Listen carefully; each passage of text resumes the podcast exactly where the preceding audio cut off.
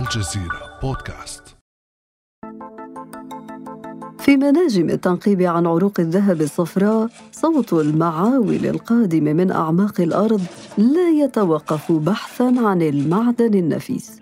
وفي صدارة قائمة المنتجين عالمياً للذهب والباحثين عن تكديس أصوله تأتي الصين وروسيا. وغير بعيد عنهما نجد الهند بجانب دول عدة في الاتحاد الأوروبي والمنطقة العربية تسارع بدورها لامتلاك الذهب في ظل التخوفات من مخالب الدولار العقبية فيما ارتفع الطلب العالمي على سبائك الذهب بنسبة تجاوزت الثلاثين بالمئة ارتفاع يعد الأعلى منذ ثمان سنوات. فهل نحن في زمن العودة للذهب؟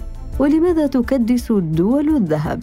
وهل سيقود الإقبال المتزايد على الذهب لتغيرات جديدة على النظام النقدي العالمي وأيهما سيواصل الصعود الذهب أم الدولار؟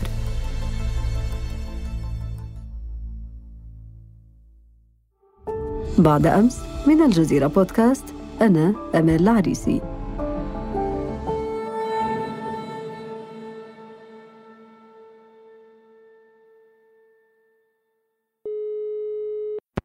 هذه الحلقة أسعد باستضافة الأستاذ عبد الحافظ الصاوي الباحث والكاتب المتخصص في الشؤون الاقتصادية. أهلا وسهلا بك أستاذ عبد الحافظ. أهلا بك أستاذة أمل. بداية أستاذ عبد الحافظ وفق بيانات مجلس الذهب العالمي تتصدر الصين وروسيا قائمة منتجي الذهب وكذلك الأكثر مسارعة لحيازته. لو نوضح للمستمعين في البداية من أين تحصل هذه الدول على الذهب؟ هو طبعا إذا تحدثنا عن الدول المنتجة فهي تحصل على الذهب من خلال عمليات التنقيب الواسعة التي تمارسها على أراضيها أما من حيث حائزي الذهب وممتلكيه فطبعا بتأتي الولايات المتحدة في قائمة دول العالم حيث يتوفر لديها 8133 طن من الذهب تأتي بعدها ألمانيا ثم صندوق النقد الدولي ثم إيطاليا ثم فرنسا. وكما هو معروف أن أي سلعة يتم تداولها في السوق العالمي تتم من خلال العرض والطلب. وهناك خبايا كثيرة في هذه الأسواق غير معلنة حيث تعتبر تجارة الذهب والأحجار الكريمة والماس من التجارات التي يكثر فيها عمليات غسل الأموال نجد عمليات مكافحة غسل الأموال في كثير من البنوك المركزية تدقق في مصادر الحصول على الذهب حتى لا تعطي فرصة لشبكات الاقتصاد الأسود لتتوسع في نشاطها وتجارتها وتؤثر على هذه التجارة شديدة الحساسية في السوق الدولية. ولكن بالنسبة للدول ما هي مصادرها؟ من أين تكدس الذهب؟ عادة نحن أمام قصة طويلة تاريخيا بعد عام 48 كان النظام الاقتصادي العالمي حديث التكوين في إطار النظام ثنائي القطبية وكان العالم يبحث عن عملة قابلة للتسويات التجارية والمالية على مستوى العالم بعد أن انهارت العملات التقليدية في إنجلترا وفرنسا وألمانيا وغيرها. فتقدمت أمريكا لتكون عملتها هي العملة الأولى لتسوية المعاملات المالية والتجارية وقبل العالم بذلك ولكن كان خلف هذا العرض أن أمريكا تعطي كل ما لديه ورقة خضراء نصيبا من الذهب فكانت عملتها مغطاة بالكامل من الذهب ولكن في إطار الصراع الدائم بين بعض الدول الأوروبية وأمريكا وعلى رأسها فرنسا في عهد شارل دوغول أراد أن يحرج الخزانة الأمريكية فصدر كميات كبيرة من الدولار ليحصل على الذهب ومن هنا أتى نيكسون في عام 1971 وأسقط قاعدة الذهب وقال أن الدولار مغطى بسلع وخدمات من الاقتصاد الأمريكي ومن هذه اللحظة أطلق الاقتصاديون على الدولار الدولار اللص. لأنه ينهب كل ثروات العالم مقابل إصدار أوراق خضراء تحتفظ بها البلدان في بنوكها المركزية أو في أسواقها. ومنذ تلك اللحظة أصبح الذهب أحد مكونات احتياطي أو غطاء العملات المحلية. نجد العملات الأجنبية والذهب هما المكونان الرئيسيان كغطاء للعملات القانونية التي تصدرها الدول على مستوى العالم. أستاذ عبد الله حافظ كيف يتم تحديد سعر الذهب بالأسواق الدولية اليوم؟ الأسواق الدولية اليوم في وضع استثنائي وليست في وضع طبيعي لأننا منذ عام 2008 حيث مر الاقتصاد العالمي بالأزمة المالية العالمية وأصبحت الثقة في الدولار تهتز. نعم الدولار لم ينهار ولكن الثقة التي كان يتمتع بها قلت لدى كثير من الدول واتجهت الدول لتبحث عن عملات أخرى. ولكن في عام 2009 وأزمة السيولة الشديدة التي كانت موجودة لدى البنوك المركزية الدولية وفي الاقتصاديات العالمية اتجهت كثير من الدول للتخلص من بعض أرصدتها من الذهب بل ذهب صندوق النقد الدولي في عام 2009 إلى بيع 430 طن من الذهب ليوفر السيولة لتمويل برامج الإصلاح الاقتصادي في العديد من الدول. ولكن بعد أزمة كورونا وجدنا اتجاها مخالفا لهذا الاتجاه حيث صارعت كثير من الدول إلى الاتجاه إلى حيازة الذهب والاحتفال الاحتفاظ به في البنوك المركزية كجزء من احتياطياتها من النقد الأجنبي أو جزء من غطائها لعملتها المحلية.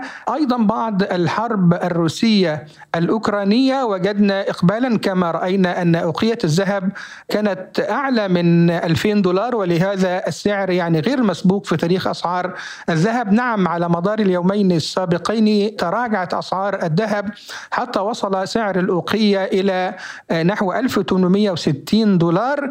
ولكن هذه ظروف استثنائية وتاريخيا هناك علاقة بين سعر الدولار والذهب أو بين الذهب وسعر النفط. هي علاقة عكسية ولكن في هذه الظروف الاستثنائية الأزمة العلاقة طردية. بمعنى أن نجد أن الدولار يرتفع وفي نفس الوقت الذهب يرتفع أو النفط يرتفع ونفس الوقت الذهب يرتفع.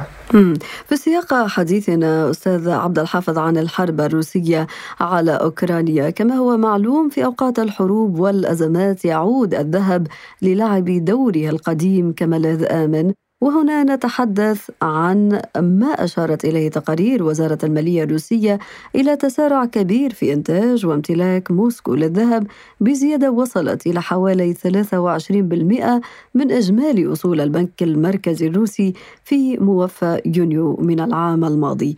برأيك أستاذ عبد الحافظ هل حصنت روسيا نفسها بالذهب مسبقا وقبل حربها على أوكرانيا؟ يعني يعني نريد أن نقول أننا في بعض الأحيان آه، نطلق لفظ الذهب مجازا على بعض الثروات كما أطلقنا على النفط أنه الذهب الأسود أو على القطن أنه الذهب الأبيض أما الذهب الأصفر وهو المعدن فهو في الحقيقة لا زال ينم عن عقليات محدودة في تقدير الثروة. هناك الآن ما يمكن أن نطلق عليه الذهب المعرفي وهو التكنولوجيا. فسنجد على إذا ما استمرت الحرب لفترات طويلة أن روسيا سيكون لديها ثغرات وثقوب كبيرة جدا في أدائها الاقتصادي بسبب عجزها عن تغطية بعض احتياجاتها التكنولوجية.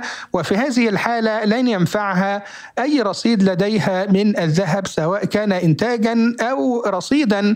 في بنكها المركزي ونحن رأينا تلك الحرب الدائرة بين شركات التكنولوجيا الصينية والأمريكية الامريكيه وهذا التفوق الأمريكي الذي كاد أن يمسك برقاب شركات كبيرة في سوق التكنولوجيا فالذهب المعرفي هو الذي سيحدد مستقبل اقتصاديات المنطقة أو اقتصاديات العالم خلال الفترة القادمة. يعني برأيك أستاذ عبد الحافظ أن الذهب لا يمكن اعتباره سلاحا روسيا لتتمكن روسيا من تجاوز العقوبات المشددة المفروضة عليها بسبب حربها على أوكرانيا؟ لا طبعا بلا شك سيكون للذهب دور ولكنه ليس الدور الحاسم أو الدور الذي يضطر أمريكا إلى تغيير معادلتها في الحرب مع روسيا. فإذا نظرنا إلى قائمة المنتجين تأتي روسيا في المرتبة الثانية لكن إذا ما نظرنا إلى مرتبة الحائزين للذهب فروسيا تأتي في مرتبة متأخرة.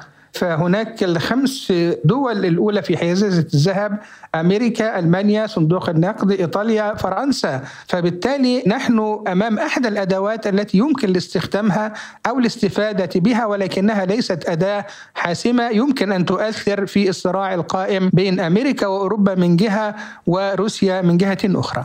وما مدى صحة القول بأنه من الصعب استهداف تعاملات دولية بالمعدن النفيس أو السيطرة عليه على عكس النظام المصرفي العالمي الذي تحكم السيطرة عليه أمريكا والدول الأوروبية؟ آه، بالعكس نحن أمام نظام مالي محكم ورأينا كيف فعلت آه، أمريكا نظامها المالي وفرضت قيود على روسيا وعلى كثير من الدول من قبل مثل إيران والعراق. والتحكم في أسواق الذهب لا يزال في قبضة الدول الرأسمالية الاستعمارية. بغض النظر اتفقنا أو اختلفنا معها لكن نحن نتحدث عن مقومات وعن مشاهدات علمية. العمل في أسواق الذهب نحن أمام مساحات شاسعة في أمريكا لديها كثير من الكنوز من المعادن ومن بينها الذهب ولكن بعض الدول تنظر على المدى الطويل وترى أنه من الأجدى الاحتفاظ بهذه الثروات في الأراضي وعدم استخراجها الآن لأنها تدخره لأوقات قادمة. بالنسبة للمنطقة العربية أستاذ عبد الحافظ هناك سعي متواصل لامتلاك الذهب وهناك بيانات أيضا تشير إلى أن أكبر خمس دول عربية تحوز الذهب من بينها أربع نفطية في مقدمتها السعودية تعد أكبر الحائزين العرب ب 323 طن وفي المرتبة الثانية لبنان ثم الجزائر وليبيا والعراق ب 96 طنا كيف تقرأ أستاذ عبد الحافظ هذه الأرقام التي تظهر فجوة كبيرة في امتلاك العرب للذهب مقارنة بدول عديدة أوروبية وأسيوية؟ وأنت الآن كنت تتحدث عن خيار إبقاء الذهب في أعماق الأرض استعدادا للأزمات المحتملة المقبلة. يعني حينما نقرأ خريطة حيازة الذهب لدى الدول العربية نجد أن يعني لو إذا نظرنا إلى الخمس دول الأولى فمن بينها أربع دول نفطية وهي السعودية والجزائر وليبيا والعراق وبالتالي تنظر هذه البلدان في إطار أن الذهب كسلعة يمكن المضاربة أو الربح عليها من جهة وكذلك اعتبارها كجزء من مكون الغطاء النقدي لعملتها المحلية. وارد ولكن على الجانب الآخر وجدنا دول نفطية وضعها المالي جيد ولكنها ليست في المراتب الأولى مثل قطر مثل الكويت مثل الإمارات. في هذه الدول لديها يعني مثلا إذا نظرنا إلى الإمارات فهي واحدة من أكبر الدول التي لديها صناديق سياديه على مستوى العالم يصل رصيدها إلى أكثر من 700 مليار دولار. ولكن العبرة هنا بنظرة البنك المركزي وتقييمه للوضع الاقتصادي سواء للبلد أو الوضع الإقليمي أو الوضع الدولي. وبالتالي هو أمام خيارات متعددة إما يحتفظ باحتياطه من النقد الأجنبي في شكل عملات أجنبية رئيسة الدولار، اليورو، الين، اليوان، الجنيه الاسترليني أو يتجه إلى الاحتفاظ بالذهب الأصفر. أو المعدن الأصفر حتى يستطيع أن يوجد نوع من التوازن لوضعه المالي من وجهة نظر البنك المركزي. في هذا السياق أستاذ عبد الحافظ هناك سؤال يتبادر إلى الذهن بخصوص لبنان. لبنان ثاني أكبر حائز عربي للذهب وهو يمر بأزمة اقتصادية خانقة غير مسبوقة منذ عقود.